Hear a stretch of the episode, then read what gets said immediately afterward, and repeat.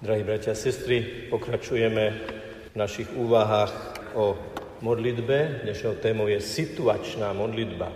A boli sme práve v Evangeliu svetkami takejto modlitby, pretože nastala nejaká situácia a síce, že Tomáš, zatiaľ neveriaci Tomáš, nedôverčivý Tomáš, mohol sa dotknúť dôkazov Ježišovej smrti na kríži, jeho rán a v tejto situácii povedal Pán môj a Boh môj. Je to modlitba? Je to rozhovor s Bohom? Je. Veľmi špeciálneho charakteru. Povie Ježišovi, že je Boh, že je Pán a že je jeho Boh a jeho Pán teda použije dvakrát to slovo môj. A kiež by vo všetkých našich modlitbách, ktoré povieme, buď preto, že sa modlíme ráno, alebo preto, že sa modlíme v určitých situáciách, okolnostiach, kiež by každá tá modlitba vyjadrila dôveru, vieru, že Pán je mojim pánom a je to Pán, ktorý je Boh, ktorý je všemohúci. Možno vás trošku prekvapuje výraz situačná modlitba. Ona sa totiž volá niekedy aj tzv. strelná modlitba, napríklad preto, že výstrel je krátky, hlasný a na niečo reaguje. V tomto zmysle asi vznikol tento názov. Niektoré interpretácie hovoria, že je to strelná modlitba, pretože v pokušeniach odstreluje pokušenia. Ale v slove strelba je nádych akéhosi násilia. Neznie nám to práve najlepšie. A preto si myslím, že skúsme to nazvať aspoň dnes pracovne situačná modlitba. Aj preto, že etymologicky situovať byť v nejakej situácii znamená byť v nejakej polohe. Takto to môžeme preložiť viac do slovenského spôsobu vyjadrovania. Situovať znamená dať do nejakej polohy. Situácia je okolnosť, keď sa človek nachádza v nejakej polohe. A nemusí to byť poloha topografického charakteru, ale aj duchovná poloha, vzťahová poloha, kde sa práve človek nachádza. Takéto situačné modlitby vyslovené v najrôznejších polohách duše, polohách človeka, polohách vzťahov nájdeme v Svetom písme veľmi veľa.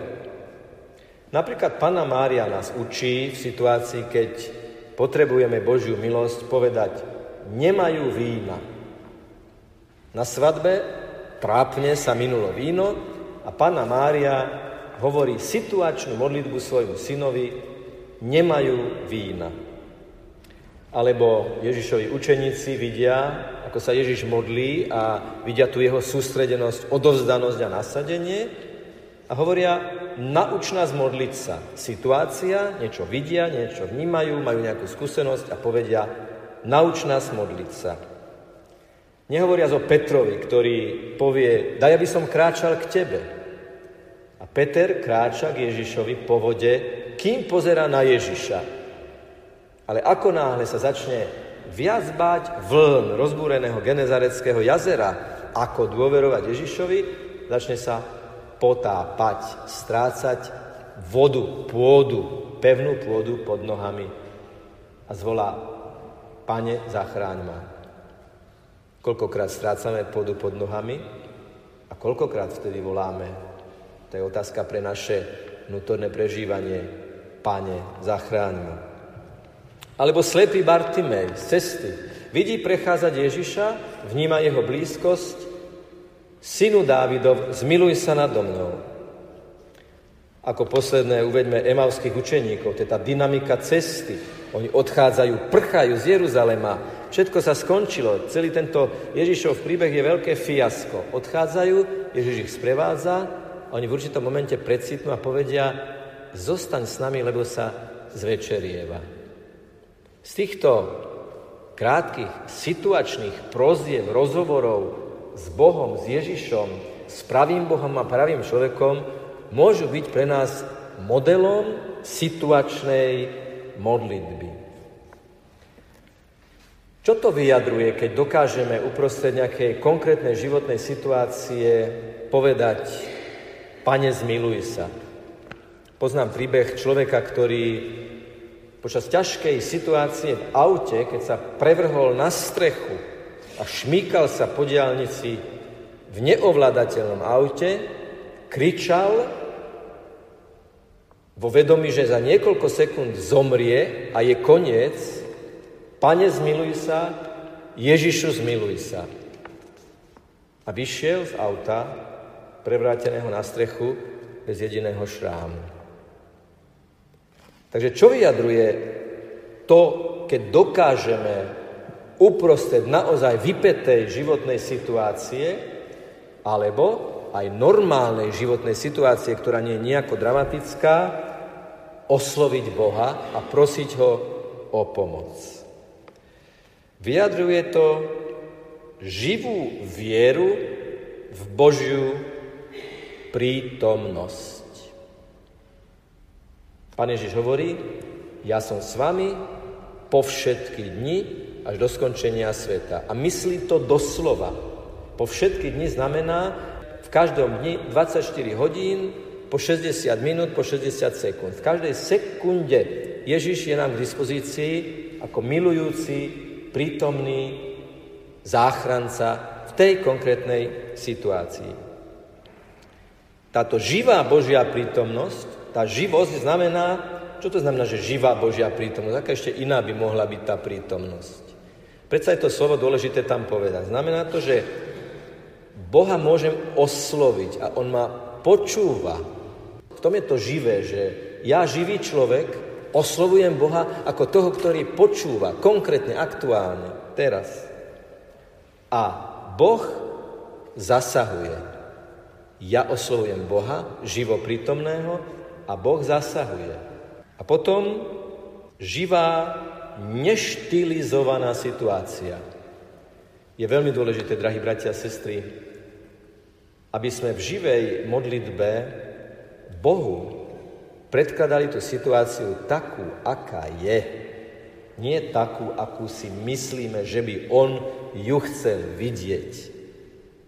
Je pravda, že Ježiš nás dokonale pozná. Dokonale. Každú bunku nášho života, našej existencie, každý pór, tak povediac. Ale aby do toho mohol vstúpiť, aby to mohol prežiariť, aby to mohol zdvihnúť a posvetiť, k tomu potrebuje našu slobodnú vôľu, ktorá sa mu otvára. Živá, neštilizovaná, úprimná otvorenosť pred Bohom. Je to takto.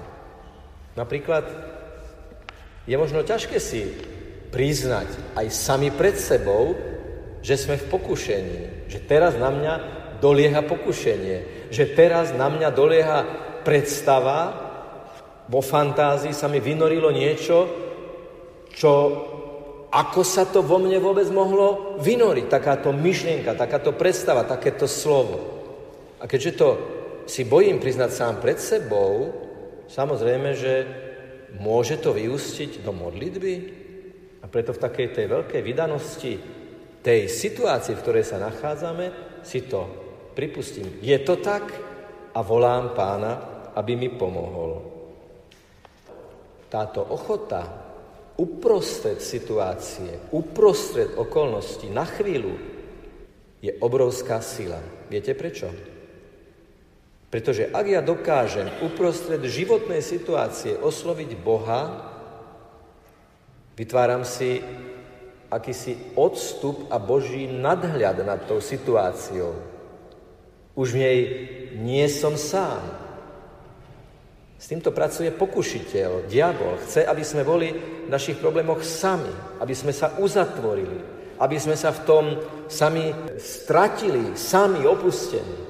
Ako náhle volám Boha, prerážam tú samotu, tú bublinu, do ktorej mám tendenciu sa uzavrieť a to živé spojenie, ten priamy prenos medzi mojim srdcom a Božím srdcom, ten online lúč medzi ním a mnou sa znovu aktualizuje. Na moment si vytváram odstup a Boží nadhľad nad prítomnou chvíľou. Hovorili sme pri rannej modlitbe v pondelok, že vtedy sa modlíme dopredu a predstavujeme si jednotlivé situácie a modlíme sa za ne dopredu, na rozdiel od teda tej rannej, tak povediať preventívnej modlitby, že sa modlíme dopredu, táto, je, táto situačná modlitba je uprostred diania. Je to veľké vyznanie viery, že život a viera súvisia. Najväčšie pohoršenie z kresťanov keď počúva človek ľudí, ktorí sú od cirkvi vzdialení, alebo sú ňou niektorými jej členmi pohoršení, je to aj preto, že nevládzu prijať určité náročné latky nastavené vysoko, tak potom hľadajú dôvody. Ale kde si v jadre je pravdou to, a čítame to aj v Svetom písme, že najväčšie pohoršenie pramení z toho, keď niekto vieru vyznáva, ale ju nežije. Teda jeho slova a jeho konanie nemajú prienik. Skúsme sa teraz pozrieť na očakávané a neočakávané situácie, v ktorých je dôležité sa modliť. Tak ako každý deň, teraz aj tento tretí deň, ideme zostúpiť do praxe, do tej konkrétnej roviny nášho života. Modliť sa pred vykonávaním práce, pred náročným rozhovorom, pred situáciou, nejakej skúšky, pred vyhodnocovaním mojej činnosti, pred stretnutím, v ktorom predpokladám konflikt. Povedali sme, že spoločným menovateľom aj tej rannej modlitby, ale všetkých týchto situačných modlitieb je udržať postoj lásky. Čo neznamená vždy a zásadne so všetkým súhlasiť, všetko odobriť, na všetko prikývnuť. Ťažké je to vtedy, keď musím niekomu povedať, že si myslím niečo úplne iné, keď musím niekomu povedať, že s jeho spôsobmi, rozhodnutiami, správaním a tak ďalej nesúhlasím a udržať aj v tejto situácii postoj lásky. Nechcem ťa zhodiť, nechcem ťa ponížiť, nechcem ťa odvrhnúť, chcem ti povedať pravdu v láske. Niekedy sú to situácie, ktoré nemôžeme očakávať, a povedať v tejto situácii, keď to idem povedať, keď to idem vysloviť, Pane, buď so mnou, daj mi svoje svetlo, daj mi svoju lásku. To sú kratučké slova, majú obrovskú cenu. Nejde o dĺžku, ide o hĺbku. Nejde o dĺžku, ale o hĺbku viery, s ktorou tieto slova vyslovujeme.